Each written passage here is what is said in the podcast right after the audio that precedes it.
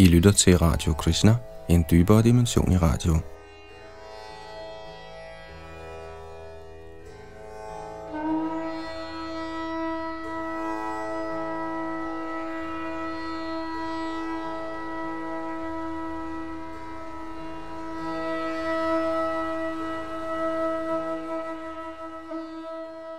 I vores gennemgang af Srimad Bhagavatam er vi nu ved øh, det sidste kapitel i 10. bog, kapitel 90, der blandt andet indeholder en samtale mellem Krishnas dronninger i forbindelse med, at de øh, havde vandleje i Dvarkas søer sammen med deres herre Krishna, og i deres kærlighed så talte de på en øh, henrygt, vanvittig måde. Og netop den del af kapitlet afsluttede vi sidste gang, og i dag fortsætter vi med tekst nummer 25. Og vi når også i denne omgang at starte på første kapitel i 11. bog, her hvor Yadunandan sidder bag mikrofon og teknik.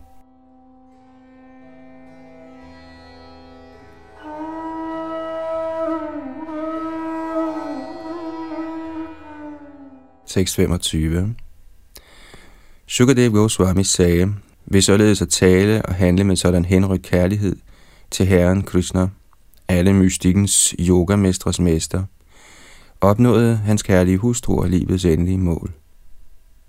Kommentar Ifølge Acharya Shri Jiv Goswami bruger Sukadev Goswami her ordet Kriyamanena i nutid for at lade forstå, at herrens dronninger opnåede hans evige rige øjeblikkeligt, uden forsinkelse. Ved denne indsigt bidrager Acharya til at gendrive den falske idé, at efter Krishnas bortgang fra denne verden, kidnappede nogle primitive rygter hans dronninger, mens de var under Junas beskyttelse. Faktisk, som de selvrealiserede Vaisnav-kommentatorer forklarer andet steds, var det Krishna selv, forklædt som tyvene, der bortførte dronningerne. Se venligst Srila Prabhupads kommentar til Srimad Bhagavatam 1.15.20 for yderligere information om dette emne. Shalila Vishwanath Chakravarti bemærker, at det ophøjede mål, disse med kvinder nåede, ikke var de upersonlige yogiers befrielse, men den fuldendte tilstand af prema bhakti, ren kærlig hengivelse. Ja, siden de var gennemsyret af kærlighed til Gud allerede fra begyndelsen, besad de transcendentale lægemer af evighed, kundskab og lyksalighed – i hvilke de til fulde var i stand til at nyde glædesudvekslingerne sammen med den højeste herre i hans allermest fortrolige, vidunderlige tidsfordriv.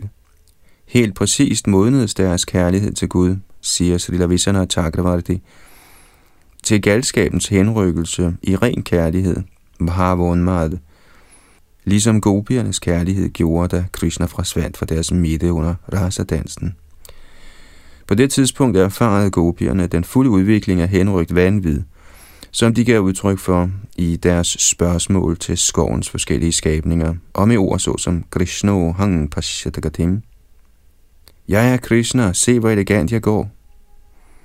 Bhagavatam 10.30.19 Ligeledes har Vilas, eller den blomstrende omdannelse af herren Dvarakadishas førende dronninger, frembragt de prima vajchitriya symptomer, de har udvist her.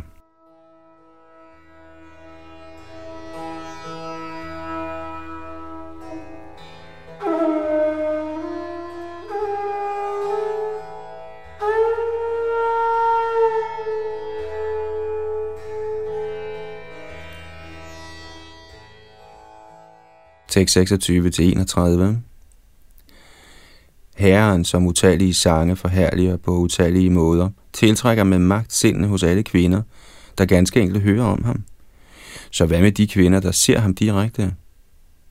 Og hvordan kunne man på nogen mulig måde beskrive al den selvtugt, der blev jagtet af de kvinder, der på perfekt vis tjente ham, universets åndelige mester i ren henrygt kærlighed?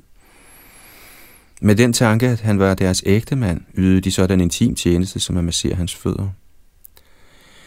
Ved således at følge principperne for pligt, omtalt i vedderne, viste Krishna de hellige hengivnes mål igen og igen, hvordan man i hjemmet kan opnå målene af religiøsitet, økonomisk udvikling og reguleret sansetilfredsstillelse. Mens han overholdt de højeste standarder for religiøst familieliv – sørgede herren Krishna for mere end 16.100 hustruer. Blandt disse juveler blandt kvinder var der otte hoveddronninger, anført af Rukmini. Jeg har allerede beskrevet dem, den ene efter den anden, o konge, sammen med deres sønner. Den højeste herre, Krishna, hvis bestræbelse aldrig fejler, aflød ti sønner i hver af sine mange hustruer. Kommentar Således beløb det samlede antal af herren Krishnas sønner sig til 161.080, og han havde også en datter med hver hustru.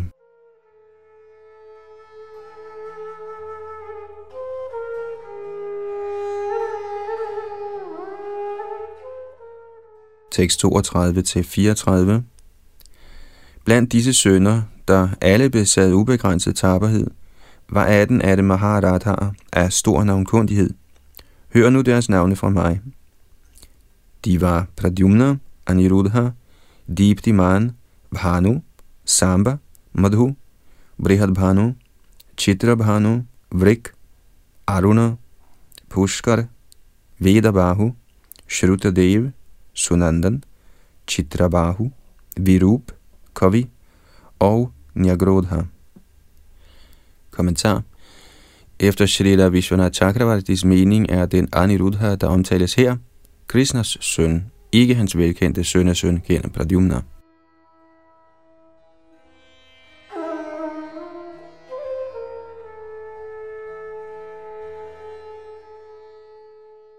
Tekst 35-42 O du bedste af konger, blandt disse sønner, afled af Krishna, Madhus fjende, var den forreste Rukminis søn Pradyumna. Han var nøjagtig ligesom sin far.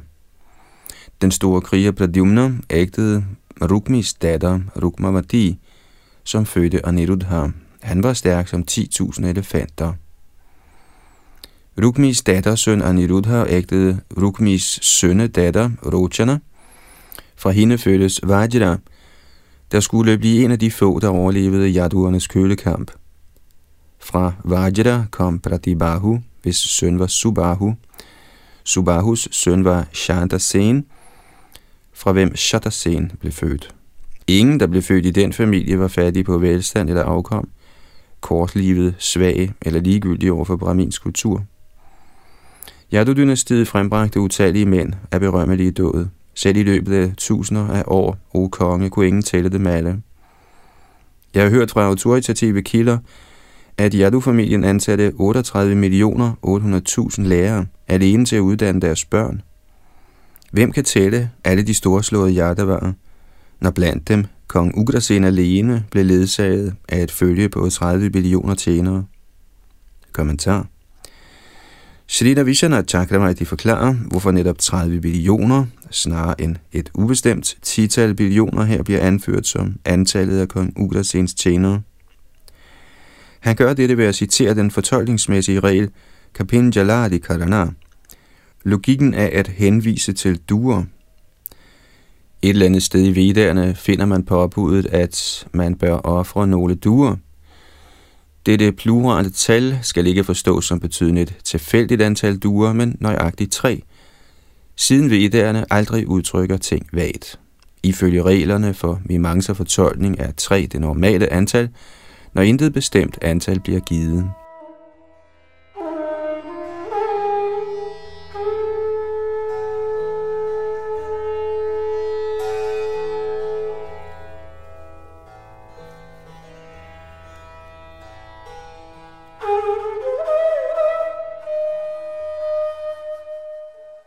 Tekst 43-47 De barbariske efterkommere af Diti der var blevet dræbt i forgangne tidsaldre i slag mellem halvguderne og dæmonerne, fødtes blandt mennesker og plagede indbilsk den almindelige befolkning. For at kue disse dæmoner bad herren Hari halvguderne om at nedstige Yadus dynasti. De udgjorde 101 klaner og konge. Fordi herren Krishna er guddommens højeste person, accepterede Yadavarne ham som deres endelige autoritet, og de blandt dem, som var hans fortrolige omgangsfælder, blomstrede især. Vrishnierne var så fordybet i Krishna-bevidsthed, at de glemte deres egne lægemer, mens de sov, sad, gik, talte, legede, tog bad osv. Den himmelske Ganges er et helligt pilgrimssted, fordi hendes vand vasker Krishnas fødder. Men når herren nedstiger blandt jarduerne, overskygger hans herlighed og Ganges som helligt sted. Både de, som havde Krishna, og de, som elskede ham, opnåede evige skikkelser ligesom hans i den åndelige verden. Den uopnåelige lykkegudinde, som i højeste grad hviler i sig selv, og for hvis skyld alle andre slider, tilhører ham alene. Hans navn ødelægger al ulykke, når det høres eller synges. Han alene har udstedt principperne for de forskellige vismænds disciplerækker. Er det da underligt, at han, hvis personlige våben er tidens hjul, lettede jordens byrde? Kommentar fra begyndelsen til enden har Srimad Bhagavatams 10. bog udelukkende været hellig i beskrivelsen af Herren Krishnas tidsfordriv i Vrindavan, Mathura og Dvaraka. Som Shalita Vishana Chakravarti påpeger, opsummerer dette vers 10. bog ved at nævne fem bestemte herligheder ved Shri Krishna, som endda hans ekspansioner, fuldstændige dele og inkarnationer ikke fremviser. For det første overskyggede Krishnas omdømme Ganges herligheder, da han øh, næste i Yadu-dynastiet. Før dette var moder Ganges den helligste af alle tirtarer, i kraft af at være det vand, der vaskede Vamandevs lotusfødder. En anden flod, Yamuna, er blevet endnu større end Ganges ved at berøre støvet fra Shri Krishnas fødder i distrikterne Vraja og Mathura. Ganga Shataguna Prayo Mathure Mama Mandale Yamuna Vishruta Devi Natra Karya Vicharana Citat Den navnkundige Yamuna i mit domæne Mathura er hundreder af gange større end Ganges. Om dette her skal der ingen tvivl, o Gud ene. Citat slut. Og det er fra Varaha Purana. For det andet gav Krishna befrielse, ikke alene til sine overgivende hengivne, men også til dem, der betragtede sig selv som hans fjender. Hengivne som Havradjas skohørte piger og andre opnåede hans personlige samvær ved at indtræde i hans evige glædestidsfordriv i den åndelige verden.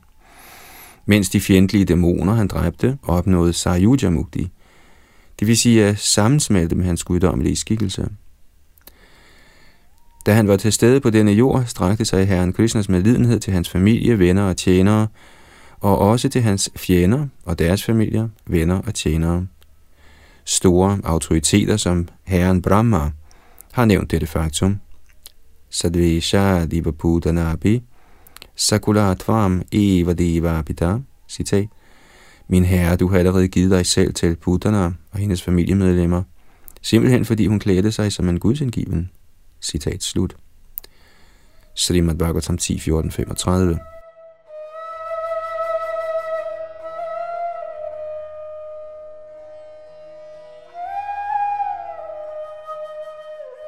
For det tredje var gudinden Lakshmi, herren Narayans konstante ledsagerinde, som store halvguder yder simpel tjeneste for at vinde selv den mindste gunst – ud af stand til at opnå det privilegium at slutte sig til det fortrolige samvær af Krishnas hengivne i Vraja. Trods hendes iver efter at deltage i rasa-dansen og andre tidsfordriv, som Krishna opførte, og trods den strenge selvtugt, hun gennemgik for at nå det mål, kunne hun ikke hæve sig over sin naturlige stemning af erbødighed. Den sødme og fortrolighed, som Krishna fremviste i Vrindavan, udgør en enestående art rigdom, man ikke finder andre steder end ikke i Vaikuntha. Som Shri Udhav siger, Yanamaritya lila upayikam svayoga maya balang darshayata grihitam vismapanang svasya chasau bagardhi parang padang bhushana bhushanangam Citat. For at vise styrken i hans åndelige energi, manifesterede Krishna en skikkelse, der netop passede til hans menneskelignende tidsfordriv i den materielle verden. Denne form var vidunderlig endda for ham, og var den højeste bolig for velstand og held. Dens lemmer var så smukke, at de forøgede skønheden hos de smykker, han bar forskellige steder på sin krop. Citat slut. Srimad Bhagavatam 3, 2, 12 for det fjerde står navnet Krishna over navnet Narayan til lige med navnene på Krishnas øvrige ekspansioner. Disse to stavelser, Krish og Na, forbindes til ødelæggelse af al ulykke og illusion. Når det fremsiges, bliver navnet Krishna Shrutamata, det vil sige, at recitationen af Krishnas navn helt knuser Matnati, fortræffeligheden ved alle andre åndelige metoder, der gives i de åbenbarede skrifter Shruta. Med Brahmanda Puranas ord, Sahasra Nam Nam Punyanang, Trira Vritya Tuyat Palam, Eka Vritya Tu Krishnasya, Mamaikang Tat Prayachati. Citat. Ved at fremsige navnet Krishna kun én gang, opnår man samme fordel som den, man skænkes ved at recitere Herren Vishnus tusinde navne tre gange. Citat slut.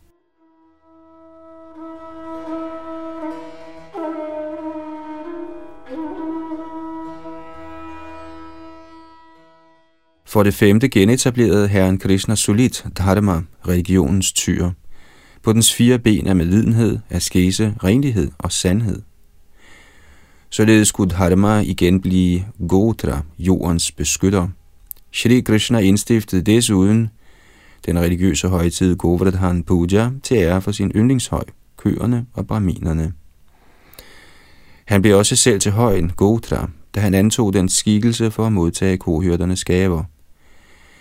Endvidere kultiverede han dharma, eller den kærlige natur, i Vrajas guddommelige kohørter, Gotra, hvis kærlighed til ham aldrig er blevet overgået.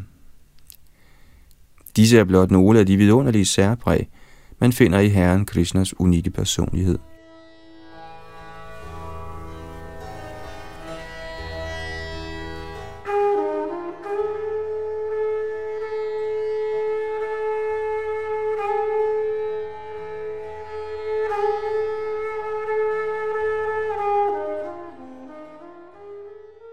Tekst 48. Herren Shri Krishna er han, som er kendt som Jananivas, alle levende væseners endelige tilflugt, og som også er kendt som Devakinandan, eller Yasoda Nandan, Devakis og Yasodas søn. Han er Yadu-dynastiets vejleder, og med sine mægtige arme dræber han alt ugunstigt, såvel som enhver ugudelig mand. Ved sit nærvær ødelægger han alle ugunstige ting for alle levende væsener, bevægelige som ubevægelige. Hans lyksaligt smilende ansigt forøger altid de lystne ønsker hos Vrindavans gopier. Må han være helt igennem ærefuld og lykkelig. Kommentar Oversættelsen af ordenes betydning til dette vers er hentet fra Srila Prabhupads udgave af Shri Chaitanya Charitamrita, Madhya Lila 1379. Ifølge Srila Vishana Chakravarti har Srila Sukadev Goswami forfattet dette smukke vers for at trøste dem, der begræder den kendskærning, at Herren Krishna ikke fortsætter med at vise sine fortrolige tidsfordriv op til nutiden. Her minder Shri Sukadev sine tilhører om, at Herren er evigt til stede i denne verden, i sin hellige bolig, i sit navn og i recitationen hans herligheder. Denne idé bliver udtrykt med ordet Jayati, han er sejrig, der er i nutid snarere end datid.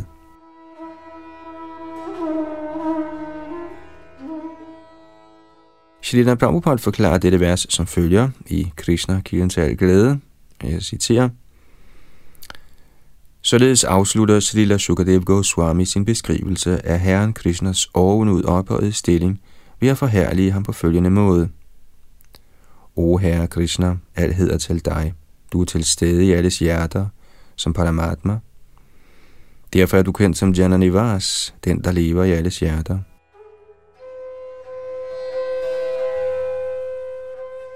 Som bekræftet i Bhagavad Gita, Ishvara Sarvabhutanang Hrideshe Dyunatishtati, Bhagavad Gita 1861, hvor den højeste herre i alles hjerter i sit aspekt som Paramatma. Det betyder dog ikke, at Krishna ikke har nogen adskilt eksistens som guddoms højeste person. Mayavadi-filosoferne accepterer Parabrahmans altgennemtrængende aspekt, men når Parabrahman eller den højeste herre viser sig, tror de, han viser sig under kontrol af den materielle natur. Fordi Krishna viste sig som søn af Devaki, opfatter Mayavadi-filosoferne Krishna som et almindeligt levende væsen, der fødes inden for denne materielle verden. Derfor advarer Shukadev Goswami dem, Devaki Janmavada, der betyder, at skøn Krishna er berømt som søn af Devaki, er han i virkeligheden oversjælen eller guddommens alt gennemtrængende højeste person?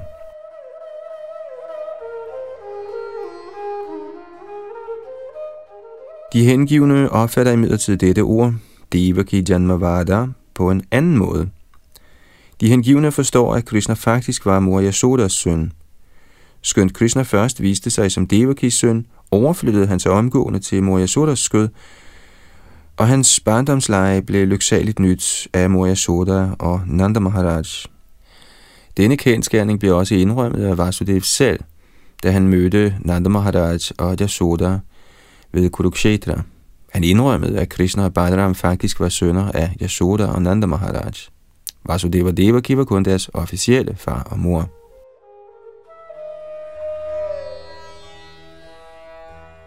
Derefter forhærliger Shukadev Goswami herren som den, der æres af Yaduvara Parishad, Yadu-dynastiets forsamlingshus, og som forskellige dæmoners drabsmand.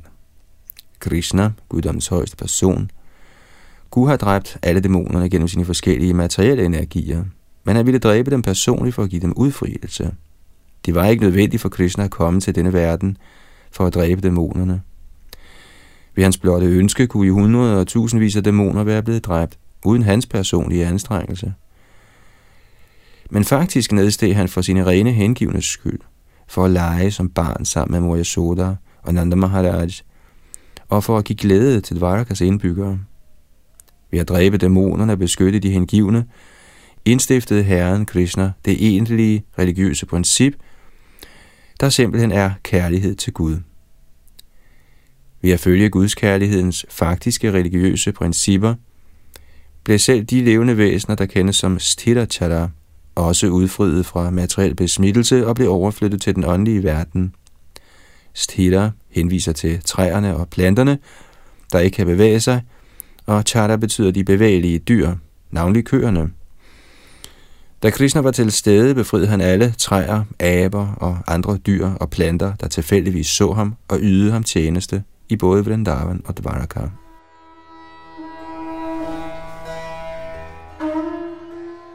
Herren Krishna bliver især forherliget for at give glæde til gopierne og Dvarakas dronninger. Sukadev Goswami lovpriser Herren Krishna for hans fortryllende smil, med hvilket han ikke alene henrygte Vrindavans gopier, men også dronningerne i Dvaraka. De nøjagtige ord, der bruges i denne forbindelse, er Vardhayan Kamadevam. I Vrindavan som kæreste til mange gopier, og i Dvaraka som ægtemand til mange dronninger, forøgede Krishna deres løsne ønsker om at nyde sammen med ham. For Guds erkendelse eller selverkendelse må man som regel gennemgå streng askese og bod i mange, mange tusinder af år. Og der kan det være muligt at erkende Gud, men ved kun at forøge deres løsne begær om at nyde sammen med Krishna som deres kæreste, blev gopierne og Dvarkas dronninger givet den højeste type befrielse. Citat slut. Således illustrerer Shalila Prabhupada på vidunderlig vis betydningen af dette vers af Shukadev Goswami, der opsummerer Herren Krishnas tidsfordriv.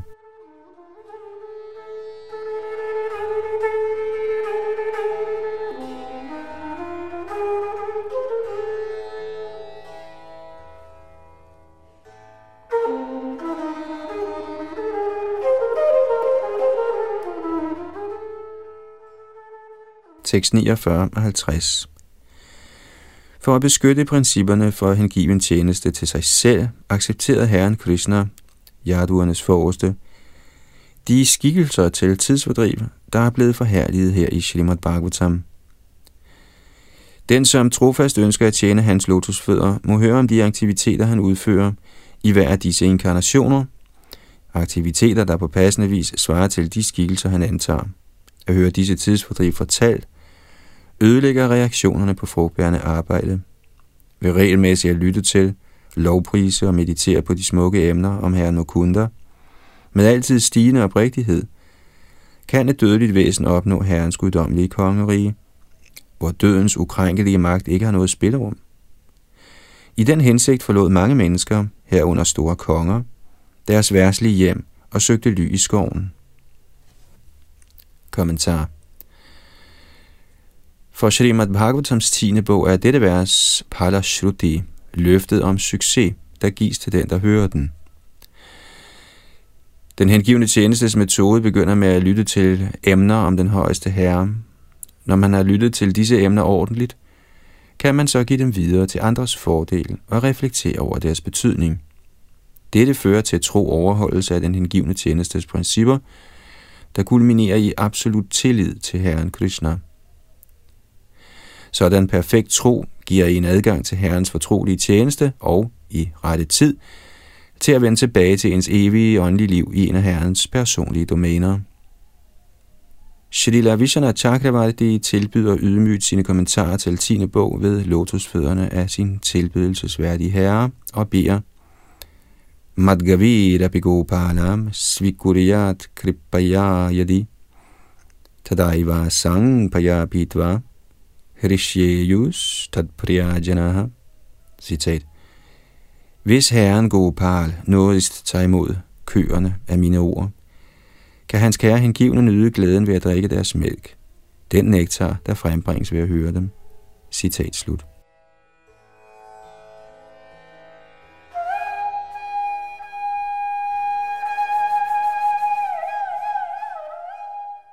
Således ender kommentarerne fra hans guddommelige nåde, A.C. Bhaktivedanta Swami Prabhupads ydmyge tjenere til Srimad Bhagavatams 10. bogs 90. 20. kapitel med titlen Opsummering af Herren Krishnas herligheder. Slut på 10. bog.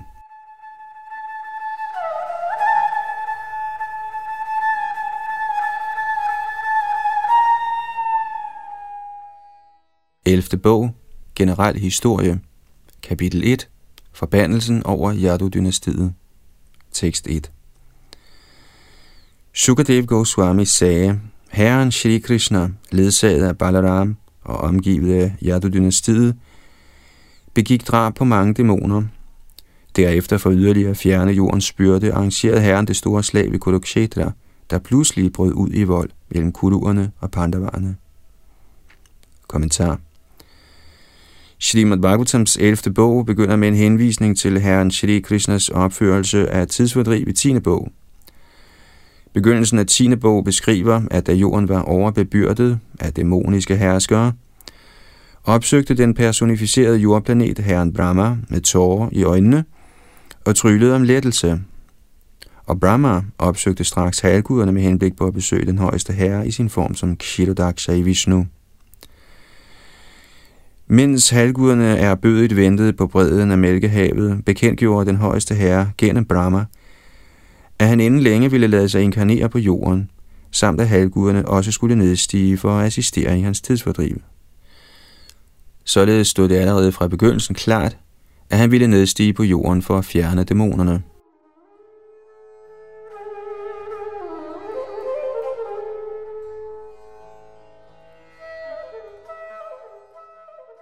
Som Shalila Prabhupada udtaler i sin kommentar til Bhagavad Gita 16.6, er de, som indvilliger i at følge de åbenbarede skrifters påbud, kendt som halvguder, hvorimod de, som trodser de vediske skrifters befalinger, er kendt som asuraer eller dæmoner. Den vediske litteratur bliver udbredt i universet til vejledning for de betingede sjæle, der er fanget under den materielle naturs tre kvaliteter, og som derfor drejer rundt i en uafbrudt cyklus af fødsel og død.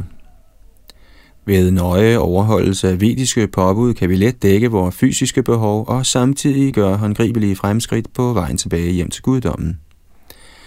Således kan vi opnå et evigt liv i lyksalighed og kundskab i Herrens egen bolig, ganske enkelt ved at følge Herrens instruktioner, som de gives i vedisk litteratur, såsom Bhagavad Gita og Srimad Bhagavatam.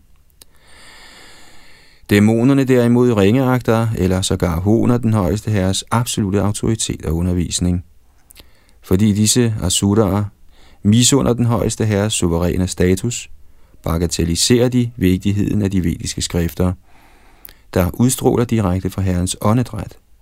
Dæmonerne opretter et samfund, der er styret af deres egne opdigtede luner, og skaber uværligt kaos og elendighed, især for fromme levende væsener, der oprigtigt ønsker at følge Guds vilje.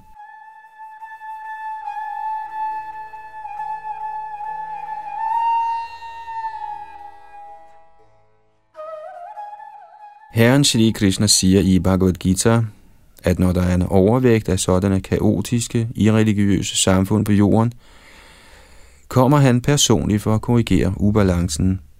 Så allerede fra den spæde begyndelse af hans transcendentale barndom, dræbte Krishna systematisk kraftfulde asuraer, eller dæmoner, der var en udholdelig byrde for jorden. Herren Shri Krishna blev assisteret af sin bror Balaram, der også er guddommens højeste person. Skønt Gud er en, kan han udvide sig selv for at amore sig i mange skikkelser på samme tid. Det er hans almagt. Og den første af sådanne ekspansioner er Balaram eller Baladev. Balaram dræbte mange bemærkelsesværdige dæmoner herunder det Henugasul, Dvivida og den misundelige Rukmi. Krishna blev også ledsaget af Yadu-dynastiets medlemmer, hvoraf mange var halvguder, der var nedstedet for at assistere herren.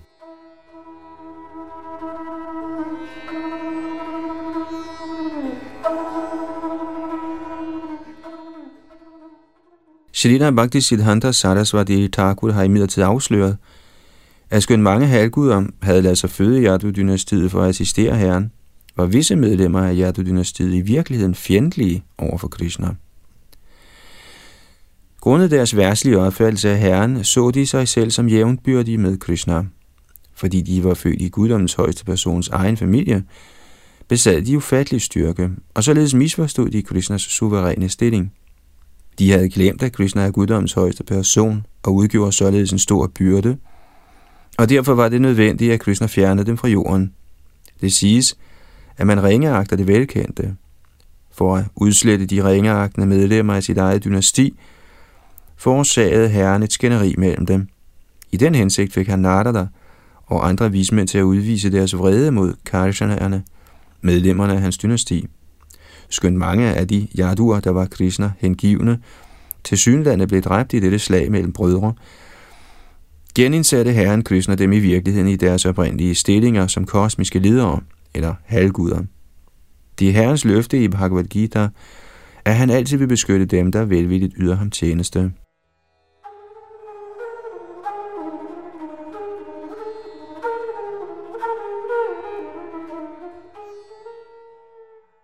Shrita Vishana Chakravarti Thakur har i sin kommentar til dette vers givet en opsummering af hele 11. bog, som følger.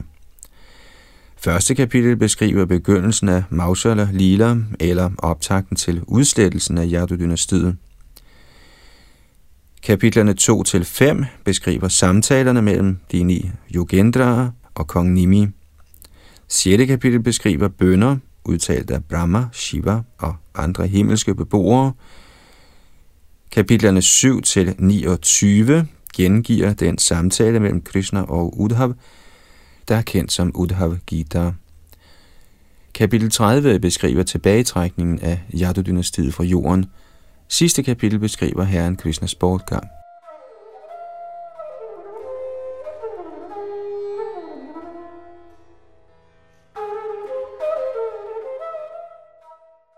Tekst 2 fordi Pandus sønner var forarvet over deres fjenders utallige fornærmelser, såsom snyderi i spil, verbale krænkelser, at hive i Draupadis hår til lige med mange andre grusomme overtrædelser, brugte den højeste herre disse pandavar som den direkte årsag til at gennemføre sin vilje. Under påskud af Kuduksetras slag sørgede Krishna for, at alle de konger, der overbebyrdede jorden, forsamledes med alle deres herrer på modsatte sider af slagmarken – og da herren dræbte dem ved krigens mellemkomst, var jorden lettet fra sin byrde. Kommentar Pandavarne blev gentagende gange plaget af deres fjender, såsom Duryodhan og Dushasan. Som de uskyldige unge prinser de var, havde Pandavarne ingen fjender, men Duryodhan smedede altid rænker mod sine hjælpeløse fædre. Pandavarne blev sendt til et hus af gummilak, der senere blev nedbrændt. De blev givet gift, og deres kyske hustru Draupadi blev offentligt fornærmet, da der blev hævet i hendes hår, og der blev gjort forsøg på at afklæde hende. Gennem alle disse farer beskyttede Sri Krishna konstant pandavarne, der var ham fuldstændig overgivende, og som ikke kendte nogen anden beskyttelse end han.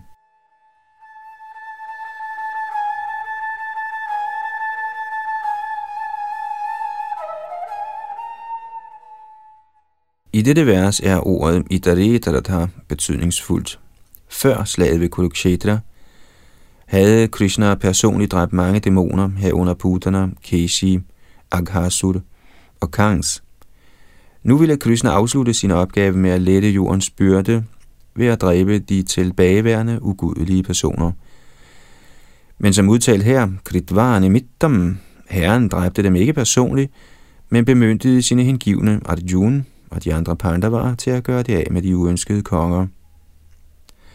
Ved således at handle personligt og gennem sin umiddelbare ekspansion Balaram, såvel som ved at bemyndige sine rene hengivne såsom pandavarerne, fremviste Krishna til fulde yoga-avatarens tidsfordriv ved at genoprette religiøse principper og befri jorden for dæmoner. Skønt det overordnede formål med Kuluksetas slag var at dræbe dæmonerne, forekom nogle store hengivne som Bhisma at være fjendtlig mod Herren. Men som beskrevet i Srimad Bhagavatams første bog, 1.9.39 med ordene Hadagata Svarupam, lejede mange store hengivne med Herren som fjender, og da de blev dræbt af Krishna, vendte de øjeblikkeligt tilbage til hans bolig i den åndelige himmel, i deres oprindelige åndelige læmer. Da Gud er absolut, fjerner han ved sine drab på én gang dæmonerne fra jorden, samt opmuntrer sine rene hengivne.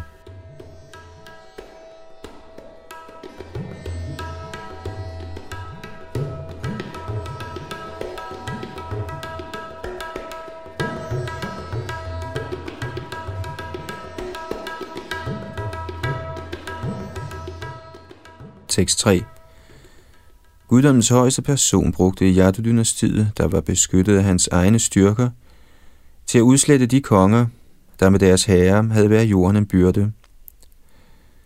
Så tænkte den uudgrundelige herre ved sig selv. Skønt nogle måtte sige, at jordens byrde nu er fjernet, er den efter min mening endnu ikke væk. Fordi der er stadig selve Yadu-dynastiet, hvis styrke er utålig for jorden.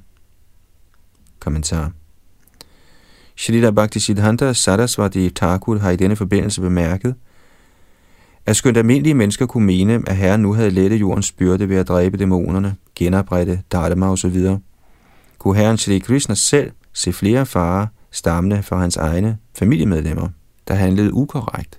Det udtales i Srimad Bhagavatam, at en retfærdig konge vil nægte at straffe selv sin fjende, hvis han er uskyldig, men vil straffe sin egen søn, hvis hans søn faktisk fortjener straf. Så skønt medlemmerne i herrens dynasti altid er tilbedelsesværdige i verdens øjne, opdagede herren Krishna, at grundet deres fortrolige omgang med ham, var nogle medlemmer af Yadu-dynastiet blevet ligeglade med hans vilje. Siden sådanne lunefulde medlemmer af Yadu-dynastiet kunne handle frit, som guddoms højeste persons slægtninge, kunne de helt sikkert skabe stor ulykke for verden og tåbelige mennesker ville opfatte sådan lunefuld adfærd som Krishnas vilje. Således begyndte Herren, hvis ønsker er ubegribelige, at overveje behovet for at udslette de ligeglade, hånlige medlemmer af hjertedynastiet. dynastiet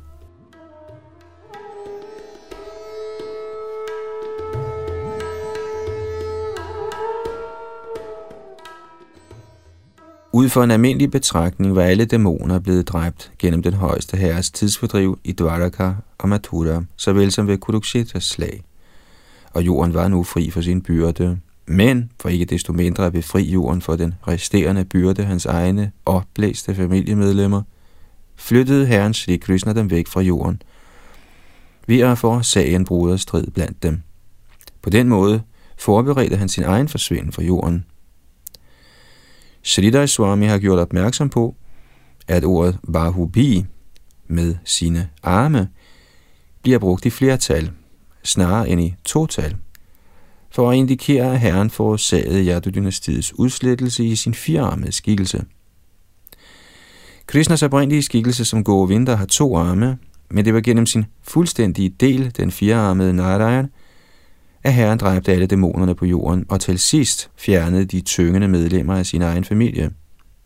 Man kunne stille det spørgsmål, at hvis visse medlemmer af Hjertefamilien var blevet lige glade med herrens vilje, hvorfor modsatte de sig ikke herrens plan om at fjerne dem fra jorden? Derfor bliver ordet abrameya brugt, der peger på, at det er umuligt for nogen, selv for herrens egne familiemedlemmer, helt at forstå hans vilje.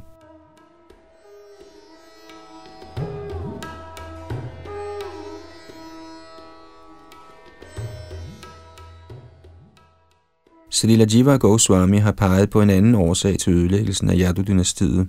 Han understreger, at guddommens højeste persons aktiviteter aldrig må opfattes som almindelige materielle aktiviteter, ej heller af herrens omgangsfælder almindelige mennesker.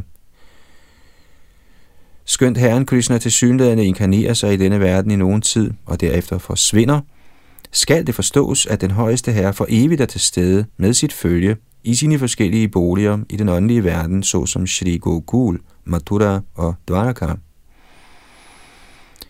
Yadu-dynastiets medlemmer er herrens evige venner, og derfor kan de ikke bære at være adskilt fra herren. Siden Krishna forberedte sig på at afslutte sine jordiske tidsfordriv, ville Yadu-dynastiet, så fremt han skulle efterlade dem på jorden, helt sikkert blive så forstyrret af hans fravær, at de i deres voldsomme ophidselse ville nedtrampe og ødelægge jorden.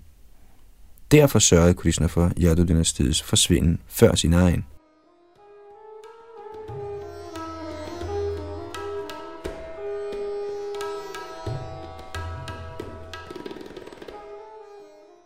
Srila Jiva Goswami konkluderer, at medlemmerne af Yadu-dynastiet i sidste ende aldrig må betragtes som irreligiøse.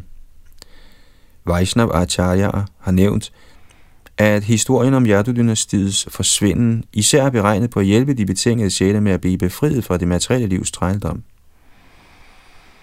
Inden for de tre verdener var der ingen så mægtige og velstående som Yadu-dynastiet. Guddommens højeste person besidder ubegrænset overdådighed, skønhed, styrke, kundskab, berømmelse osv. Og medlemmerne af Yadu-dynastiet, der var herrens personlige venner, var også begavet med ufattelig overdådighed. Når vi således ser, hvordan en broderstrid pludselig berøver medlemmerne af Yadu-dynastiet alle deres jordiske besiddelser og sågar deres liv, kan vi forstå, at der ikke findes nogen permanent stilling inden for denne materielle verden. Så skønt Yadu-dynastiets medlemmer var herrens evige fælder, og omgående blev forflyttet til en anden planet, hvor herren åbenbarede sig, var deres brætte forsvinden gennem en broderstrid beregnet på at give de betingede sjæle en belæring om denne verdens midlertidige væsen. Derfor skal den tilsyneladende ligegyldighed eller fjendskab over for Krishna hos visse medlemmer af Yadu-dynastiet ikke opfattes som egentlig ugudelighed fra deres side. Hele situationen bliver arrangeret af Herren Krishna for at lære de betingede sjæle en lektie. I denne forbindelse har Srila Jiva Goswami citeret adskillige vers fra Bhagavatam for at bevise, at medlemmerne af Yadu-dynastiet opnåede deres fødsel i herrens egen familie i kraft af utallige fromme gerninger og gennem fuldstændig fordybelse i tanker på herren Krishna. Faktisk siges det, at mens de sov, sad, gik og talte, var de ude af stand til at huske deres eget selv, fordi de kun tænkte på Krishna.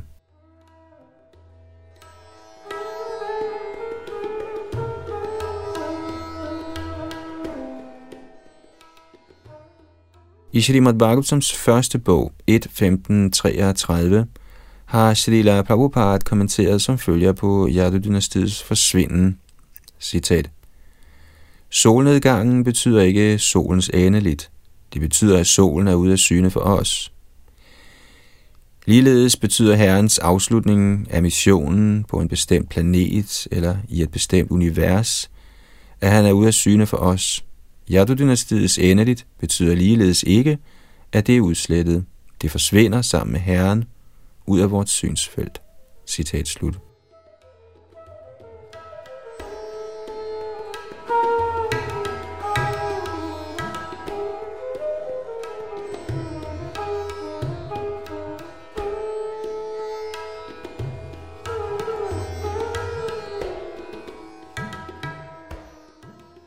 Tekst 4 Herren Krishna tænkte, ingen ydre kraft kunne nogensinde besejre denne familie, Yadu-dynastiet, hvis medlemmer altid har været mig helt overgivende, og hvis rigdom er uendelig. Men hvis jeg lægger op til en strid inden for dynastiet, vil den strid fungere som en ild, der opstår ved friktionen af bambus i en lund, og der vil jeg opnå mit virkelige formål at vende tilbage til min evige bolig. Kommentar Selvom herren Krishna ønskede at sørge for, at Yadu-dynastiets medlemmer forsvandt, kunne han ikke dræbe dem personligt, ligesom han havde dræbt mange dæmoner, eftersom Yadu-dynastiet var hans egen familie. Man kunne spørge, hvorfor Krishna ikke arrangerede, at de bedræbte andre. Derfor udtales det i dette vers, Naivanyata paribhavo shabhavet katanchit. Fordi Yadu-dynastiet var herrens egen familie, var ingen i universet i stand til at dræbe dem, end ikke halvguderne. Faktisk gør Vishana Chakravarti Thakur opmærksom på, at ingen inden for universet endda kunne fornærme medlemmerne af Yadu-dynastiet, en sige besejre eller dræbe dem. Årsagen gives her med ordene Mat Sangshrayasya. Medlemmerne af Yadu-dynastiet havde til fulde søgt Krishnas ly, og derfor var de altid under herrens personlige beskyttelse. Det siges, Mare Krishna Rakhe Ke, Rakhe Krishna Mare Ke. Hvis nogen bliver beskyttet af Krishna, kan ingen dræbe ham, og hvis Krishna ønsker at dræbe nogen, kan ingen frelse ham. Krishna havde oprindeligt bedt alle sine omgangsfælder om, sammen med halvguderne, at åbenbare sig på jorden for at assistere ham i sine tidsfordriv. Nu, da hans tidsfordriv nærmede sig inden på denne bestemte planet, og ville blive forflyttet til en anden planet i et andet univers, ønskede Krishna at fjerne alle sine omgangsfælder fra jorden, sådan at de i hans fravær ikke ville udgøre en byrde. Siden det mægtige Yadu-dynasti, der var herrens egen familie og her, umuligt kunne overvindes af nogen, forårsagede Krishna et internt skænderi, ligesom vinden i en bambusskov sommetider skaber gnidning i bambusen og fremkalder en ild, der fortærer hele skoven.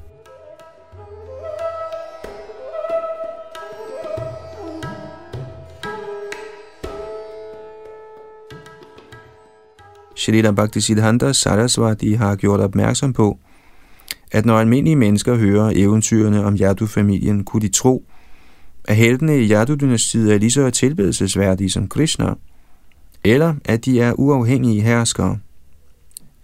Med andre ord kan folk, der er besmittet af Mayavad filosofi, opfatte Yadu-slægten som værende på samme niveau som Krishna.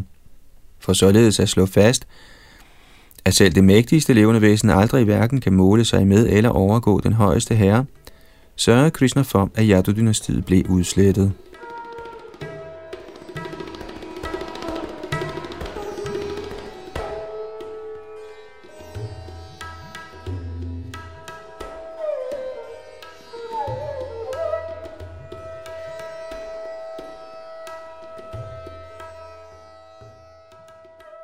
Tekst 5 Kære kong Parikshit, da den højeste af mægtige herre, hvis vilje altid sker, således havde besluttet sig, tilbagetrak han sin egen familie under påskud af en forbandelse, udtalt af en gruppe braminer.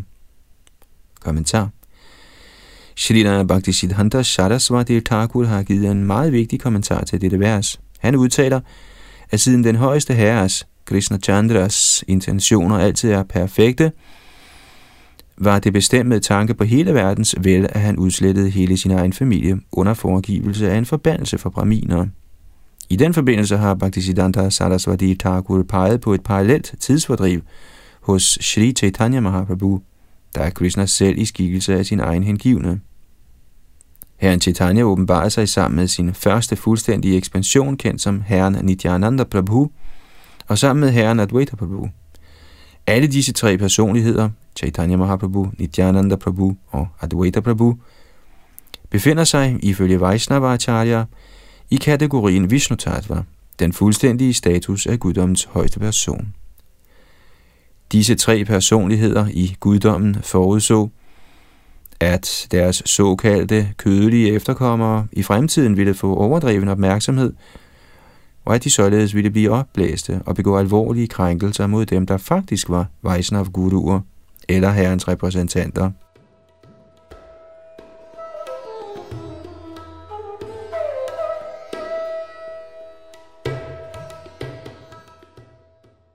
Et hvert levende væsen er del og eje af den højeste herre, som udtalt i Bhagavad Gita, Mamai Vangsar.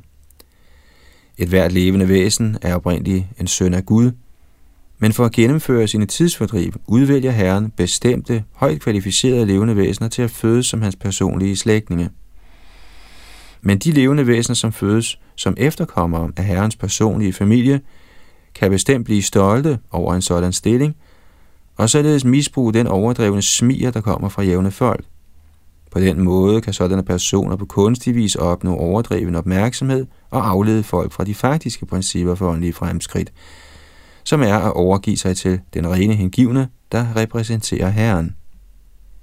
De sidste otte vers i Bhagavad Gita's 12. kapitel giver en beskrivelse af de rene hengivne, som Herren lader handle som acharya eller åndelige ledere for menneskeheden. Med andre ord er det blot at fødes i Krishnas personlige familie ikke kvalifikationen for at blive åndelig mester, eftersom, som Bhagavad Gita udtaler, Pidaham Masya Jagatar, alle levende væsener til evig tid er medlemmer af Herrens familie. Krishna siger i Bhagavad Gita, Samohang Sarvabhuteshu Namedvesho Stinapriyaha, Bhagavad Gita 9.29, citat, Jeg er ens mod alle, ingen er min fjende, og ingen er min særlige ven. Citat slut. Hvis guddommens højeste person ser ud til at have en bestemt familie, såsom Yadu-dynastiet, er en sådan såkaldt familie et særligt arrangement i herrens tidsfordriv for at tiltrække de betingede sjæle. Når Krishna nedstiger, handler han som var han et almindeligt menneske, for at lokke de levende væsener til sine tidsfordriv. Derfor handlede Krishna, som var Yadu-dynastiet, hans egen familie, skønt et hvert levende væsen i grunden er del af hans familie.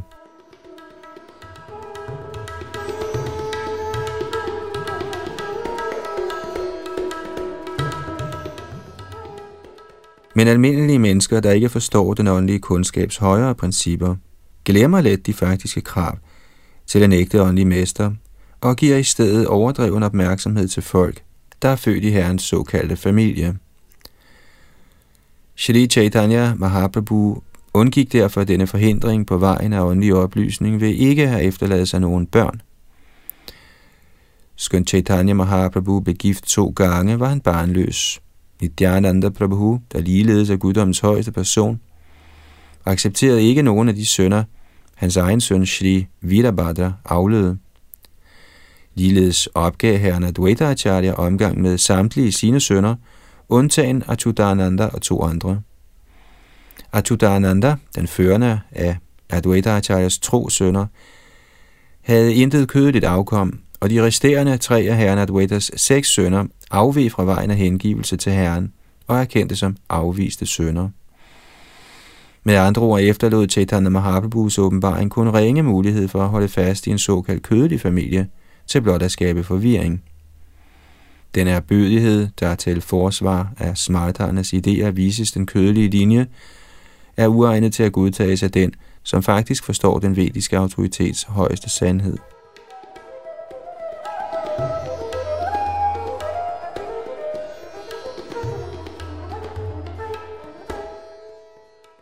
Andre acharyaer, eller åndelige mestre, har også demonstreret denne pointe i deres egne familier.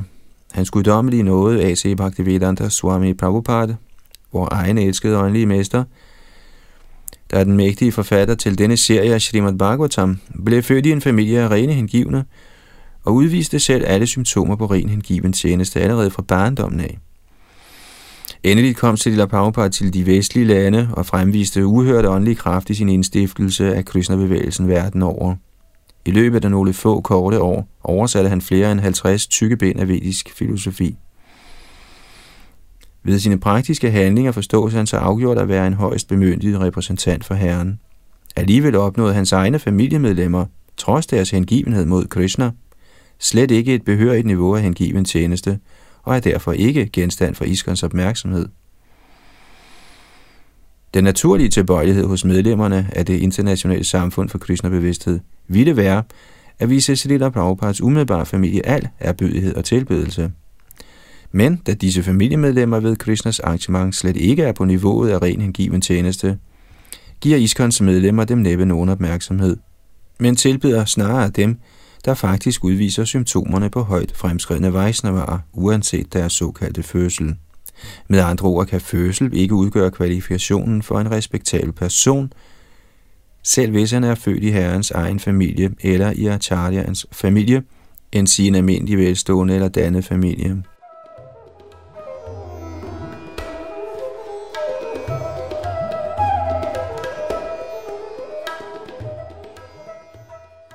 I Indien er der en gruppe mennesker kaldet Nityananda Vangs, der hævder at være direkte efterkommere af herre Nityananda, og at de således fortjener den højeste agtelse for deres stilling i hengiven tjeneste.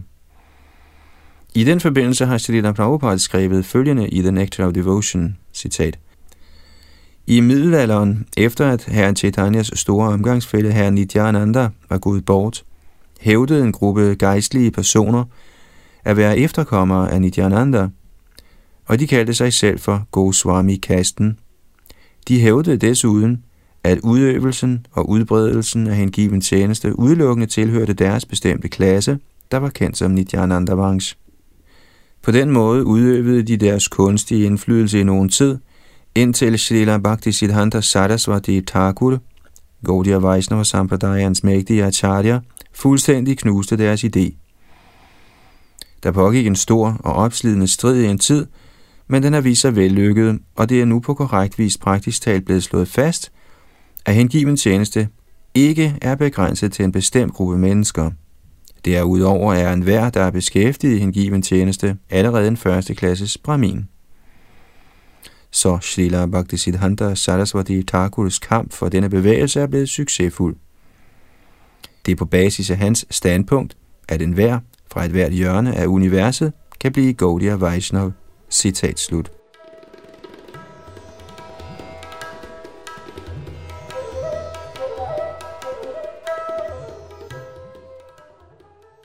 Med andre ord er kernen i åndelig kundskab, at et hvert levende væsen, uanset sin stilling i livet, oprindeligt er den højeste herres tjener, samt at det er herrens mission at kræve alle disse faldende levende væsen tilbage. Uanset sin tidligere tilstand, kan et hvilket som helst levende væsen, der er klar til igen at overgive sig ved den højeste herres lotusfødder eller hans ægte repræsentant, rense sig selv ved strengt at overholde bhakti yogans regler og forskrifter, og således handle som en første klasses brahmin. Ikke desto mindre mener herrens kødelige efterkommere, at de har erhvervet sig deres forfædres karakter og stilling. Således forvirrer den højeste herre, der er velønder for hele universet og navnlig for sine hengivne, sine egne efterkommere. På en sådan måde, at disse kødelige efterkommere bliver betragtet som afvigende, samt at det faktiske krav til at være herrens repræsentant, nemlig ublandet overgivelse til Krishnas vilje, forbliver prominent.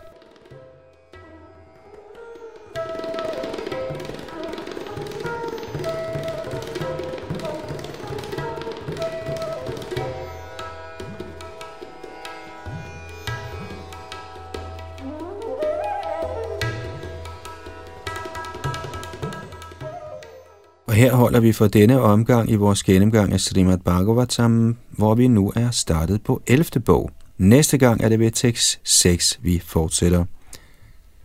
Det var Yadunandandas bag mikrofon og teknik.